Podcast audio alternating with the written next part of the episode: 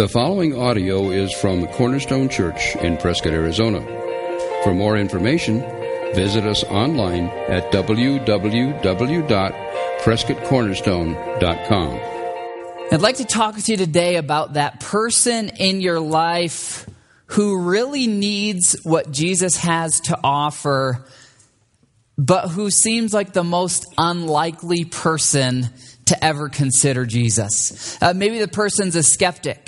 Uh, maybe it's someone who doesn't even believe that God exists. Maybe it's someone who has been deeply wounded in the past by people who claimed to be Christians. And those people wounded them emotionally or, or wronged them in other ways. And so the thought of Jesus, even that, that word, brings up pain for them. We're talking today about that parent in your life who most needs Jesus' forgiveness and the new life that he offers. We're talking about that child who needs the healing in their heart that only Jesus can give. We're talking about that coworker or that relative in your life who needs the eternal life that only Jesus can give. And I'd like to start our question by our conversation by asking you a question, and that's this.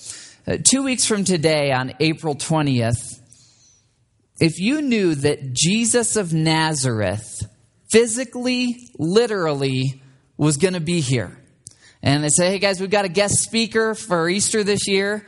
Um, you know, I, I, we've, we found this really great speaker, and uh, his name's Jesus, and he heals people you know uh, bring your bring your friends uh, who uh, have sicknesses that can't be cured Bring them, bring them to Jesus. Bring anyone who is far from God or who has been hurt by religious people. Bring them because Jesus, the same Jesus who, who walked around in the New Testament and healed people and, and made an uproar wherever he went and crowds would flock to him, he's going to be here on stage and, and, and he's going to be teaching and he's going to hang out for as long as he needs afterwards to just talk to people. Who would you bring? Who would you bring? Is there someone maybe on the other side of the country that you'd say, hey, you've gotta, you've gotta come. Jesus is actually gonna be here. Who would you bring if he himself were here? And that's our question for you today. Who would you bring to Jesus for spiritual healing if you really believed that if you could just get them here, Jesus would be here?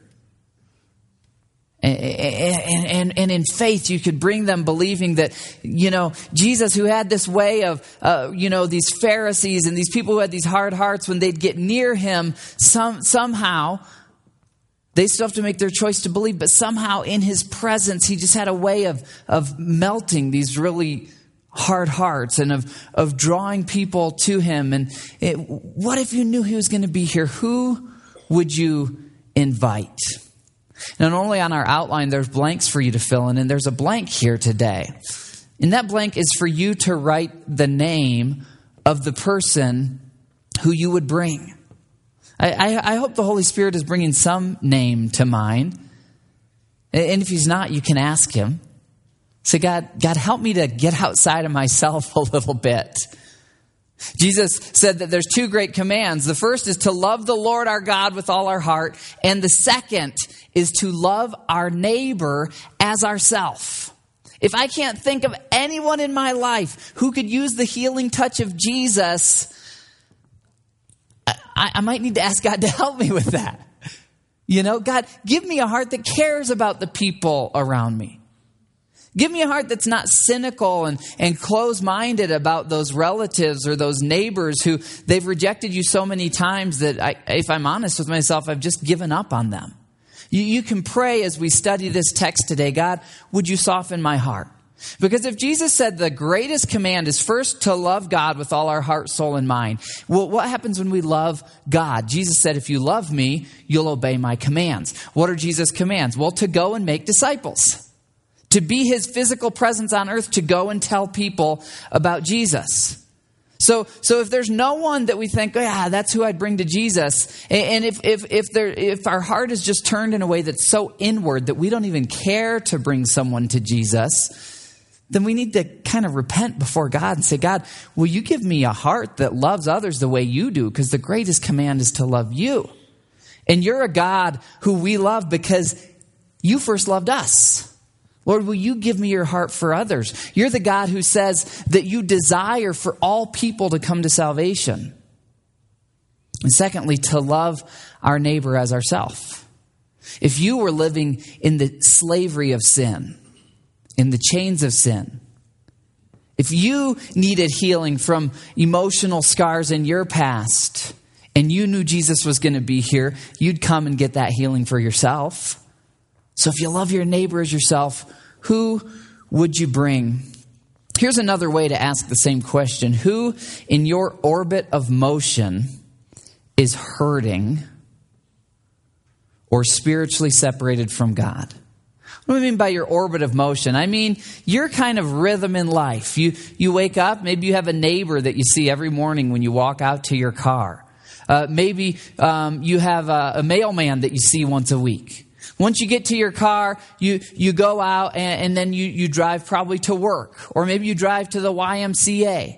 And, and then you might go to Safeway or to Walmart or to Hastings to rent a movie. You've got this kind of orbit in your life, and then you make your way back home. And, and in that orbit, you have a sphere of people who you touch that I don't touch, that no one else in this room touches. And Jesus put you in their life for a reason. So, of all those people in your daily life, in your weekly routine, which ones of them are hurting? Which ones of them are separated from God and need that healing that only Jesus can give?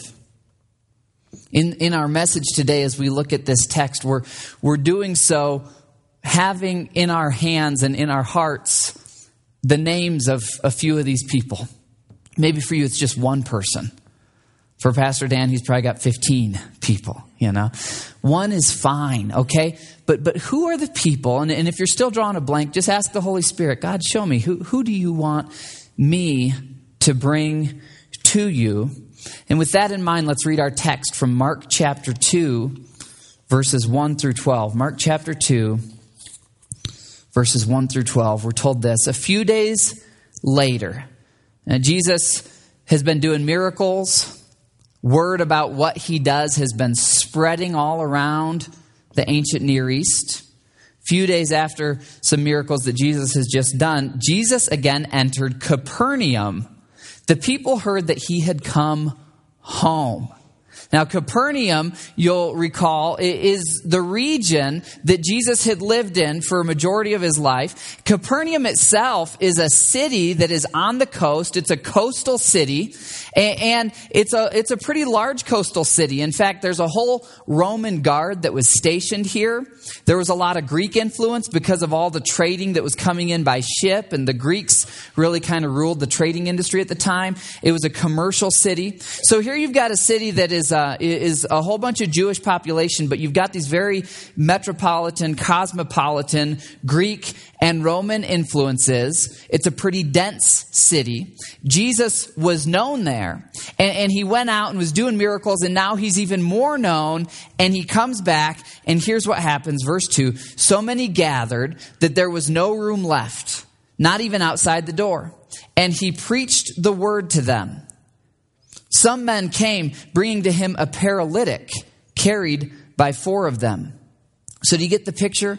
All these people are gathered around Jesus. Jesus somehow gets into a house somewhere. You know, if you read the Gospels, Jesus had a way of doing this. He would invite himself over for dinner.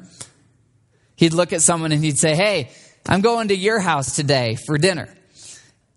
And Jesus had this way of just talking to strangers and, and, kind of growing on them. Why? Well, because as he's talking to them, they're connecting with what their soul has always yearned for, which is God himself and they're finding compassion and love and grace and patience and forgiveness and truth and power and healing like they've never seen before. And you know, everywhere Jesus went, he never had a home of his own because other people were always putting him up and other people were always feeding him because he was feeding them with what their souls needed. So we don't know whose house this is, but Jesus gets in there and there's no room left, standing room only. Of course, there's no glass in the windows, so people start gathering around the house, and the, the front door's wide open, and, and Jesus is speaking loud enough as he dialogues with people and as he teaches that people can hear from outside the house, and there starts to be this crowd that gathers around the house.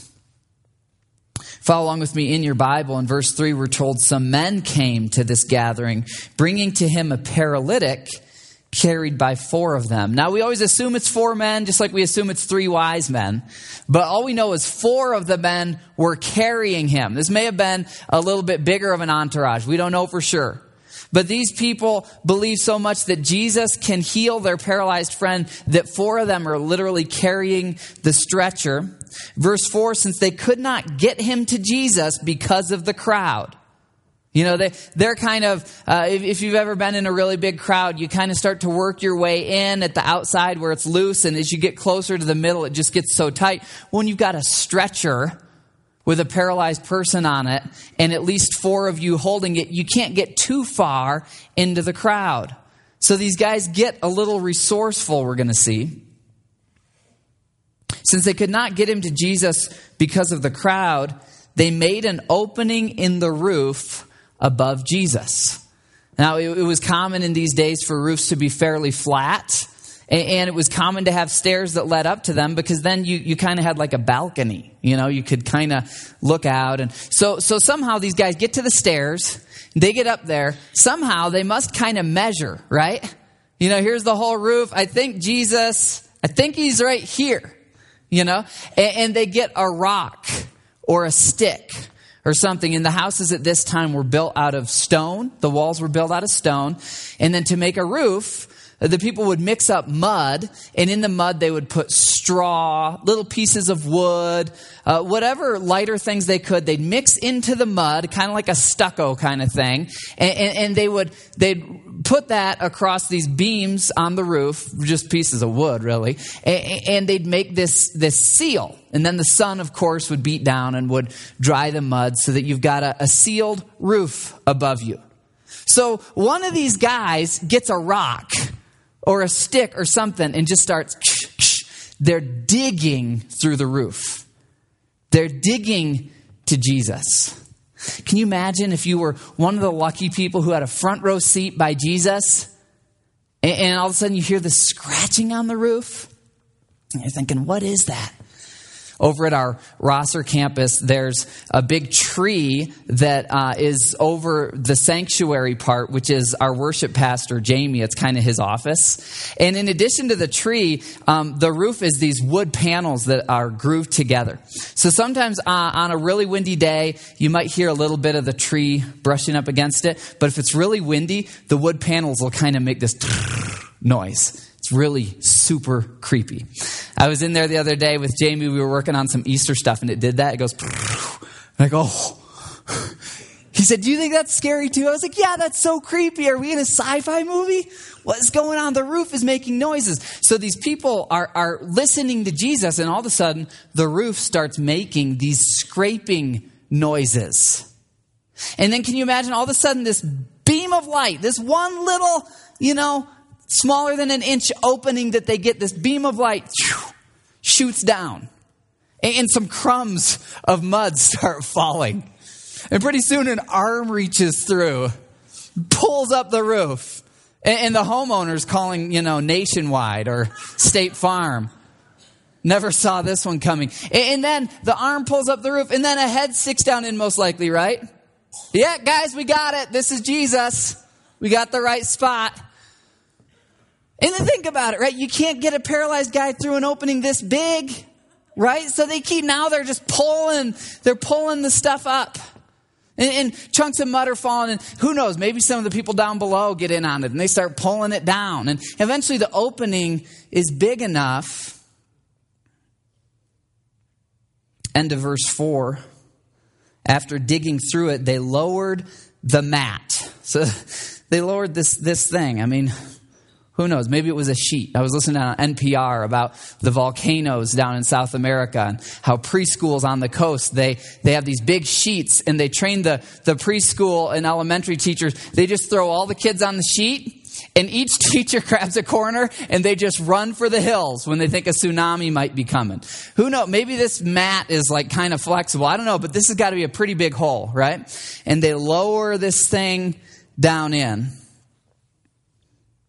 Jesus, of course, has observed the falling mud and beams of light coming through and heads poking down. And now comes this body of this paralyzed man in this mat.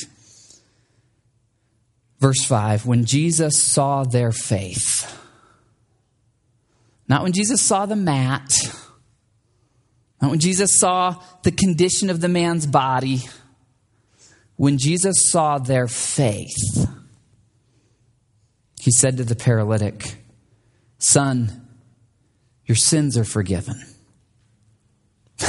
now, notice here, this paralyzed individual, his friends, they may have brought this person to Jesus in faith, thinking that his greatest need was to walk. But Jesus looks at him and instantly sees what his greatest need actually is. And it's the same greatest need that all of us have, and that is the forgiveness of our sins. Scripture says all have sinned. We've all sinned, and our sins separate us from God, who is the source of life and health and peace and joy and eternal life in heaven after our bodies die. But Scripture says the bad news is sin has separated us all from God. Good news is Jesus came to heal this paralytic and forgive him of his sins, and he came to heal you and forgive you of your sins if you'll trust in Him, if you'll believe that He's God, if you'll accept, God, I can't work my way to you. I have to accept your free gift of salvation. Jesus looks at him and says, Son, your sins are forgiven. In a moment, we'll dig deeper into this text, but I'm just going to finish it off, uh, the story for you so you know what we're talking about. Now, some teachers of the law were sitting there, verse 6, thinking to themselves, Why did this, this fellow talk like that? He's blaspheming. Who can forgive sins but God alone? Which is true. Only God can forgive sins. What they're missing on the connect the dots is that Jesus is God. Verse 7. Why does, oh, we read verse 7. Verse 8. Immediately, Jesus knew in his spirit that this was what they were thinking in their hearts. Remember, your heart, you, we've learned here, is your inner person. And he said to them, why are you thinking these things? Which is easier to say to the paralytic, Your sins are forgiven, or to say, Get up, take your mat, and walk? But that you may know that the Son of Man, this is how Jesus referred to himself, he was fully God but when he came to earth, he humbled himself and also became fully man. Philippians 2 took upon him the form of a man, humbled himself to death, even death on a cross. Jesus, who could have walked around referring to himself as Son of God, and sometimes did and accepted that because that was reality, most often referred to himself as Son of Man, someone who can relate to you, someone who knows what it's like to get a sliver, someone who knows what it's like to be made fun of someone who knows what it's like to be tired and to weep and to laugh. Jesus, Almighty God, became Son of Man so he could relate to you, so that he could bear your penalty on the cross. And Jesus, here in verse 10, says to these doubters, But that you may know that the Son of Man has authority on earth to forgive sins I'm going to demonstrate for you. You can't see my supernatural power that I just forgave his sins, which is actually the most important thing for him in the universe. But since you can't see that because your eyes are blinded, let me give you something that you can see. Verse 11, he turns to the paralytic man. I tell you, most likely he looks down, right? They probably lowered him all the way down to the ground. I tell you, get up, take your mat, and go home. Verse 12, he got up, took his mat, and walked out in full view of everyone. Okay? Now, from the inside out of this house, this, this guy walks through the crowd, and everyone sees these skinny, atrophied legs walking. This amazed everyone. And they praised God, saying, We have never seen anything like this When's the last time you were amazed by God?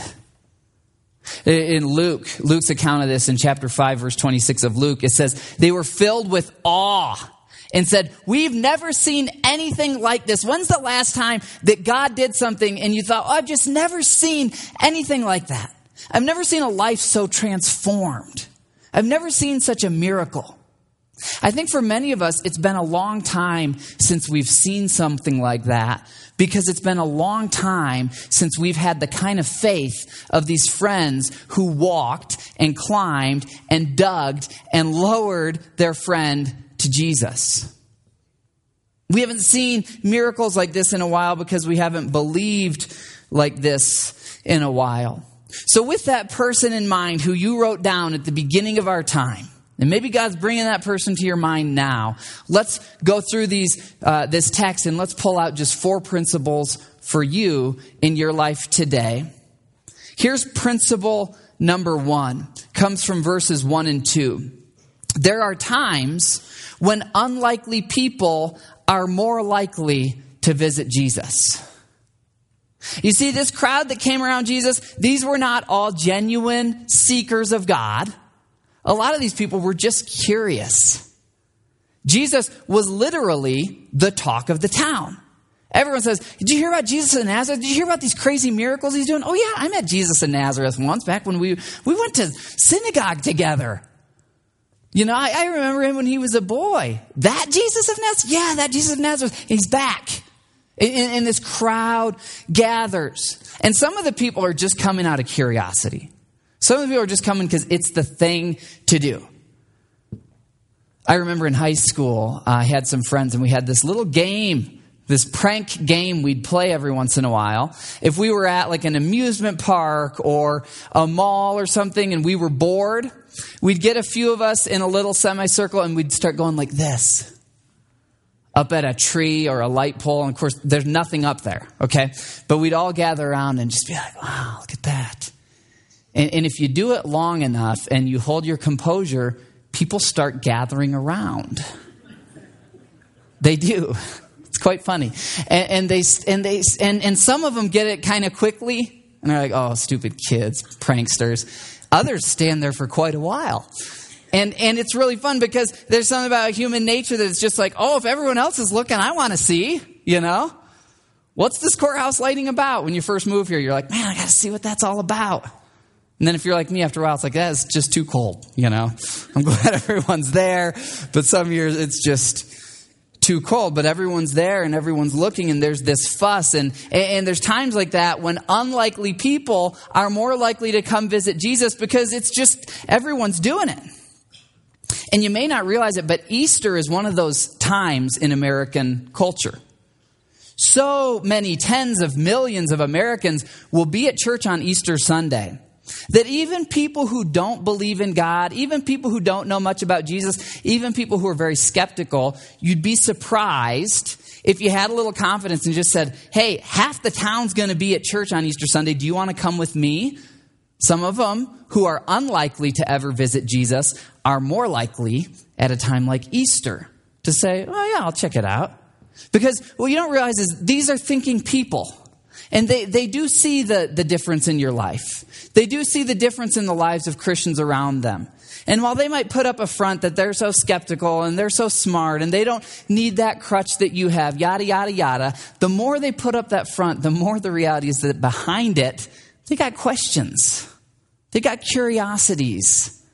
And they're kind of secretly waiting for someone to say, hey, hey, come with me. I know you, you don't have to buy it all. Just come see what it's about. I'm going to visit. I'm going to visit uh, Easter, and, and, and I want you to come see what Jesus is all about. If you want to come, let me know.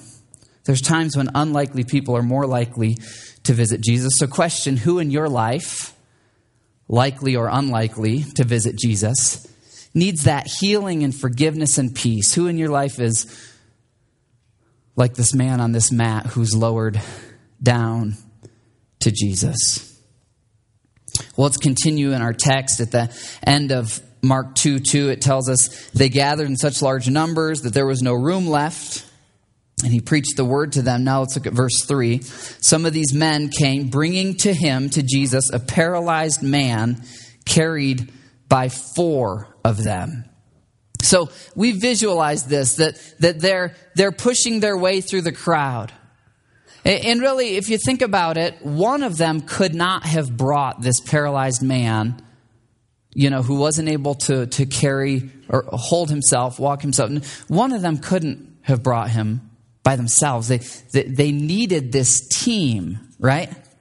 And I wonder how the story goes if, if we could back it up, and we don't know for sure because it's not recorded for us in God's Word. We don't know if maybe it was the parent of one of the parents of this paralyzed man says, Hey, if Jesus is in town, let's get him over there. Maybe it's a brother, a sibling, a friend. Maybe it's his sister who says, Hey, hey, hey guys, Jesus is in town. I, I'm rounding up some guys to help. Will you help me get my brother to Jesus? We don't know who it was, but whoever the instigator was, whoever the point person was, they somehow built us this whole little team, right?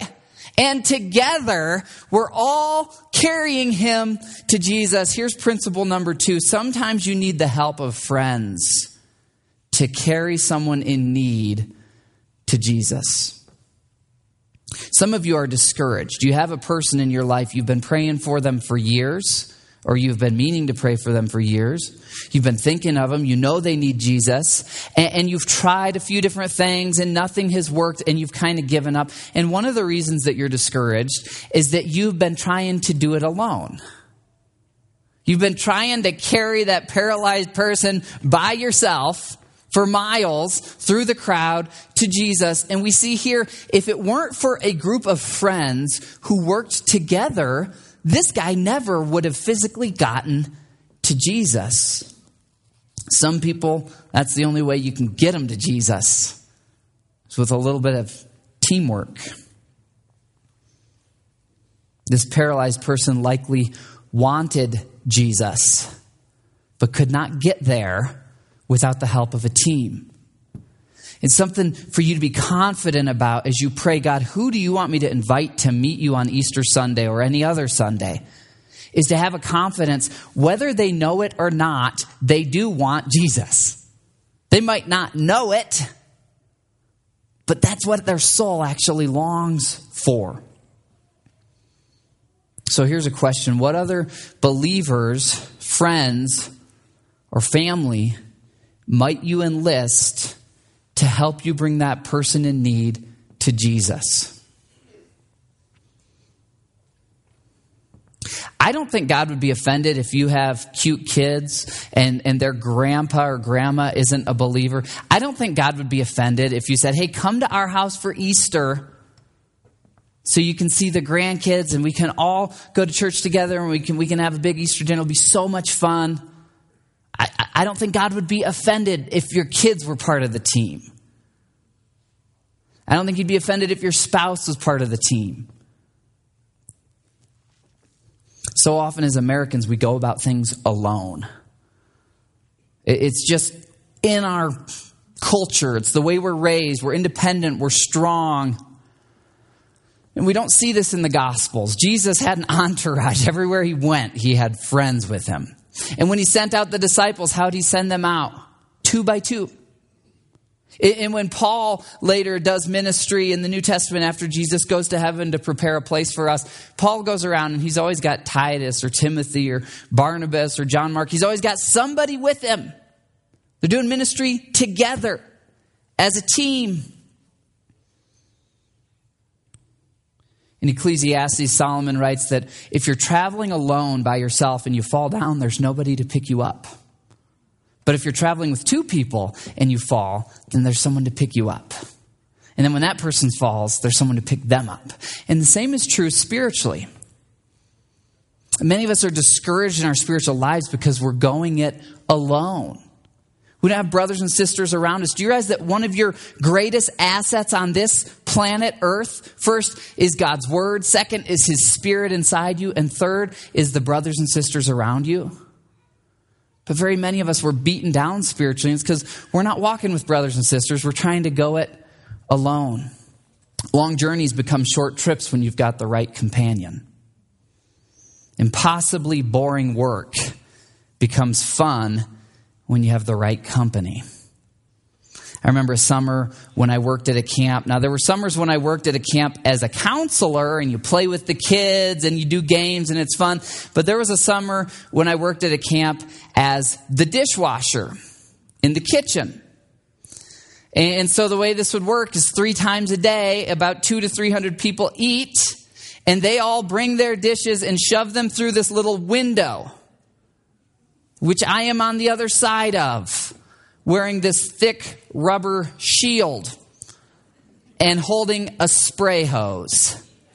And, and, and, you, you throw the stuff into the trash and you put the plate on this big plastic rack and you load it up and you just spray those suckers down with all this power. And there's, you know, you got scrambled eggs and syrup and stuff flying all over you.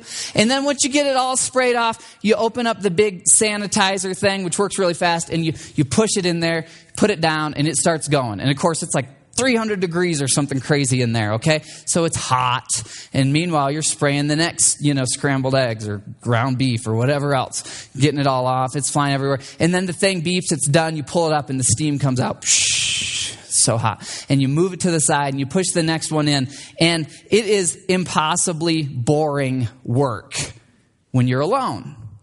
But if you've got some good friends, you put on some good music, start spraying each other every once in a while and kidding around, all of a sudden this impossibly boring work becomes pretty fun because you've got the right company. I think so many of us, you know, scripture does say from the moment we trust Christ until we get to heaven, it's a journey through foreign land. We are pilgrims. We are aliens. We are strangers. This world's not our home. There's like scrambled egg bits and stuff that's nasty about this life on this earth. Whether you believe in God or not, you're probably going to face cancer in you or your family. You're going to face death someday. Even after you believe in God, those things are still in your life, but you know you've got a great hope to look forward to, a new life. And on the journey, you've got some really great company. Two weeks ago, when we had our dessert, uh, there was a, a brother from your body who's relatively new here. I think his name was Jeff. And Jeff said, um, you know, he had recently gotten into a home group, and in that home group, he, he's found some really serious spiritual companionship. And he said, I realize now that I was robbing myself by not being in a community group. I was depriving myself because I was trying to go about following Jesus all by myself. And now that I'm in a group, it's so much fun and it's, I'm so supported and I was depriving myself by not being in a group like that. If you're not in a community group, you can get in one today. If you're in a community group, you've got this person whose name you wrote down. You can go to your community group on Monday night or Tuesday night. Any of the night of the week, we have them now, okay? And you can say to the group, hey, here's who I'm praying for. Will you guys pray with me? And there might be someone else. Maybe you're a single person and someone says, you know, we're having a big Easter dinner. Why don't you come to our Easter dinner and invite that person and say, hey, I've got this really fun group of friends. After we're going to go to church on Easter. It's really light. It's going to be really fun. And then we're going to all have lunch together, like a big Easter dinner. Do you want to come with me to the whole thing? You can work together in your community group. You can work together just with other brothers or sisters who know the Lord. Maybe if it's a relative who you're praying for, maybe you've got some other relatives who are believers and you can get them in on it to help you carry this person to Jesus. Verse 3 tells us some men came bringing him to Jesus, carried by the four of them. And here's verse 4. Let's look at verse 4. Since they could not get him to Jesus because of the crowd, they made an opening in the roof above Jesus, somebody measured that, by digging through it, then lowered the mat the man was lying on. Now, we've already painted this picture for you. This is not an easy thing to dig through rock hard mud to carry dead weight of a person up onto the roof and probably carry him miles to the building.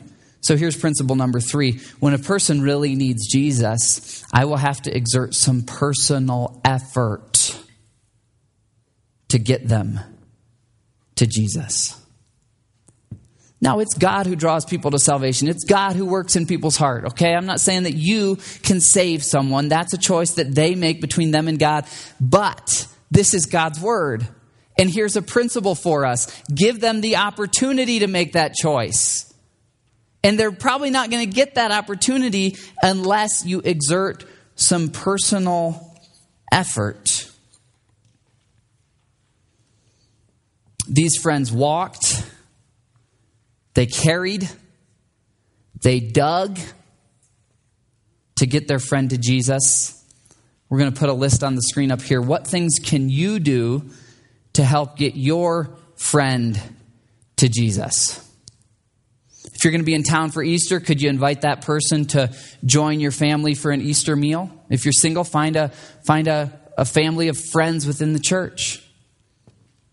Make a meal afterwards and invite that person to come with you. Simply, maybe the, the effort is just to talk to a neighbor or friend and say, hey, do you have any plans for Easter? Maybe it's to hand deliver an invitation to that person who's most unlikely. And you know you're not going to get a commitment out of them, but you're just going to give them that invite. And they're going to put it in their car and you're going to just pray for them. Maybe it's you commit to an activity with them. Hey, you're always wanting to go golfing. I will go golfing with you if you'll come with me on Easter Sunday. God works through things like that. Maybe you've got plans to go out of town, but God's now telling you, oh, there's so and so. Maybe your exertion personally is to sacrifice those plans. You know what? More important than seeing my family who are all believers in Jesus and I'm going to spend eternity with heaven, in heaven with them, maybe more important is getting this person to Jesus. And of course, like we mentioned before, leave a great meal tip when you're out today or other times. And when you leave that tip, leave an Easter invite. Our effort reveals our belief. You see, it wasn't a stretcher that carried this paralytic man to Jesus for his healing. It wasn't the fabric of a stretcher that carried him there. It was the faith of these men that carried him there. It was the faith of these men that carried the person in need to Jesus. Let's look at verse 5 of Mark chapter 2. When Jesus saw their faith. Now, if in God's inspired word, if it said when Jesus saw his faith, think, well, okay, it's the guy on the, it's the paralyzed guy. But God chose to let us know that Jesus saw their faith, the group of them, the people who brought him. And he said to the paralyzed man, Son, your sins are forgiven. So don't miss this, okay? This is the climax of the text today. Principle number four. Your belief, your belief that Jesus will actually work, if you can get that person here, your belief plays a key role in whether or not that person comes to Jesus. Now, some theologians are going to say, well, wait a second, you know, it's their decision with God. Well, that's true. But your decision is whether or not to bring them to the place where they can make that decision. This is why we send missionaries to Cambodia and to Africa and Papua New Guinea. Because, yes, those people have to decide for themselves, am I going to trust Jesus? But they're never going to hear about Jesus unless we go. That's why we send missionaries. And the people who you love, do you really believe that if you can get them to Jesus, maybe it's Easter Sunday, maybe it's some other Sunday, maybe it's some other thing altogether, but do you really believe that if you can get them to Jesus, that He has the power to change their heart? And that's a tough question for some of us to answer because some of us know some pretty hardened hearts. Do you believe that God is bigger than that person, stronger than that person, capable to soften that person's heart? When Jesus saw their faith, he said to the paralyzed man, Son, your sins are forgiven. Scripture clearly teaches my faith cannot forgive your sins. You have to have your faith, but my faith can get you right up to Jesus so that you can make that choice. I'm going to give you three examples of this because I just know that there's some doubters in here. I know that some of you are thinking, yeah, you know, it's not about me, it's just about that person and Jesus, okay? Let me give you three examples of this from Scripture, okay? This is not my opinion, all right? Now, Scripture is really clear. Only that person can choose to trust in Jesus. But let me give you three examples of someone else's faith bringing someone to Jesus. Here's the first one the centurion's faith brought Jesus healing to his servant. Really, this is the second one. We just looked at the first one in Mark 2. Matthew 8, verse 13. This centurion comes to Jesus. He's got a servant who's sick. And Jesus says to him, Go, let it be done just as you believed it would. And his servant was healed at that moment. If this person coming to Jesus depended on your faith, would they ever come to Jesus? Do you believe they could come to Jesus? Do you believe he could bring them to himself? If it was done to them as you believe, what would be done to them? Jesus says, Go, let it be done just as you believed it would. God, I, Jesus, you don't even have to come to my house. I know you can heal my servant. Okay, let it be done to you. And his servant's healed. Here's another example John 4. A government official's faith brought Jesus healing to his son. John 4, verses 50 and 51. Go, Jesus replied, your son will live. The man took Jesus at his word and departed. While he was still on the way, his servants met him with the news that his boy was living. Let me give you one more. Matthew chapter 15. A Canaanite woman comes to Jesus asking him to heal her daughter. Verse 28 Then Jesus said to her, Woman, you have great faith. Your request is granted. And her daughter was healed at that moment. In many of these scenarios, Jesus then turns to the religious Jewish people around him and says, This pagan who you look down on has greater faith than I've seen in all of Israel.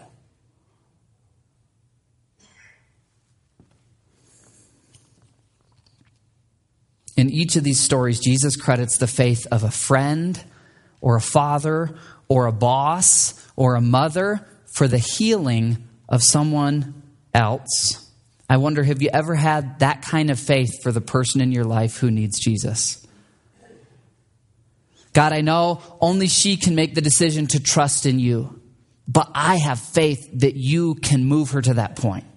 And because of that faith, I'm going to act and I'm going to invite her and I'm going to bring her. I know I can't change her heart. I know my faith can't change her heart, but I have faith that if I get her to you, you can change her heart. Well, do you have your name? Do you have your person? And now the question is if you have that person, will you choose this kind of faith? One of these stories, the one with the dad whose son is sick, is the one where the guy says, Lord, I believe, help my unbelief. And if you're here today and you say, God, I want to believe that you can save my boss. I want to believe you can change my mom's heart, but, but help my unbelief because it seems impossible. You can pray that today and say, God, help my unbelief. Here's our final question for you today Who will you bring believing that Jesus will forgive them, will heal them, will change them? Two weeks from today on Easter Sunday. If you're out of town on Easter, you can write down that name, be praying for that person, and looking for another opportunity. Who will you bring, and will you bring them with that kind of faith? Luke 5 tells us everyone was amazed and they praised God. They were filled with awe and said, We have seen remarkable things today. I believe that two weeks from today, when we hear these three stories about how God changes a life, I believe we're going to see remarkable things. I believe we're going to see lives changed. Not because of us, but because Jesus is going to be here. He calls us his body. His body, and he's our head, and he's here. So, do you want to see remarkable things? Do you have faith? It's after stories like this that Jesus looks at his disciples and said, If you just had the faith of a mustard seed, if you'd have the faith of this Canaanite woman, or this centurion, this Roman official, if you'd have that kind of faith, you, who knows what you could do? So, so as we have our closing song today, and I know we're Americans and you guys don't like to walk to the front. That's fine. I don't like to walk to the front, okay? I was raised Baptist. If I was out there, I'd probably be sitting in the back row. I don't judge any of y'all, okay? But here's the deal. We've got three of these crosses. There's one here and there's, there's two more down there.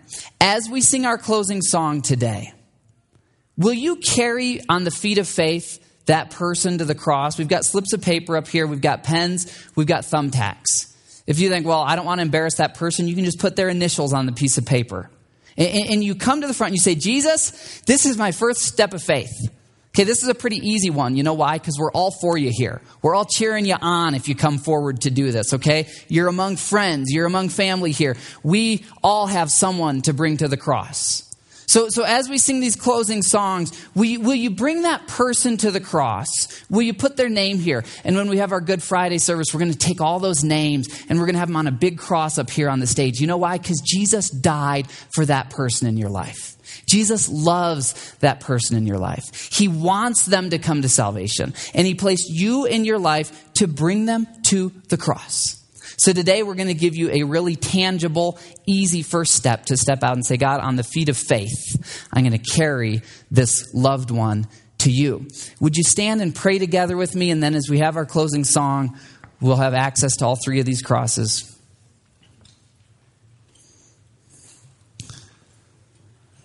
Father, we thank you that you are alive today. We thank you that you are real today. Lord, would you break through our unbelief? Would you break through our cold, apathetic, inward hearts that we would actually love the hurting people in our lives? Lord, either we don't believe that you can heal them or we don't love them. Whichever one it is, we pray that you would change our hearts, that we'd be a people who bring people to Jesus. Why? Because we believe that you can change them. We believe that you can free them. We believe that you can save them. So, Lord, as we close in worshiping you and celebrating that you are mighty to save, we're going to bring these names forward and we bring them forward in prayer, asking that you would rescue and change, that you would heal. Lord, show us the steps you want us to climb, the roofs you want us to dig through, the sacrifices you want us to make. Show us the teams where we need teams, and give us that faith that it would be done as we believe, that these lives would be changed, these souls would be saved. We pray in Jesus' name. Amen. Thank you for listening to the audio from Cornerstone Church in Prescott, Arizona. For more information, visit us online at www prescottcornerstone.com.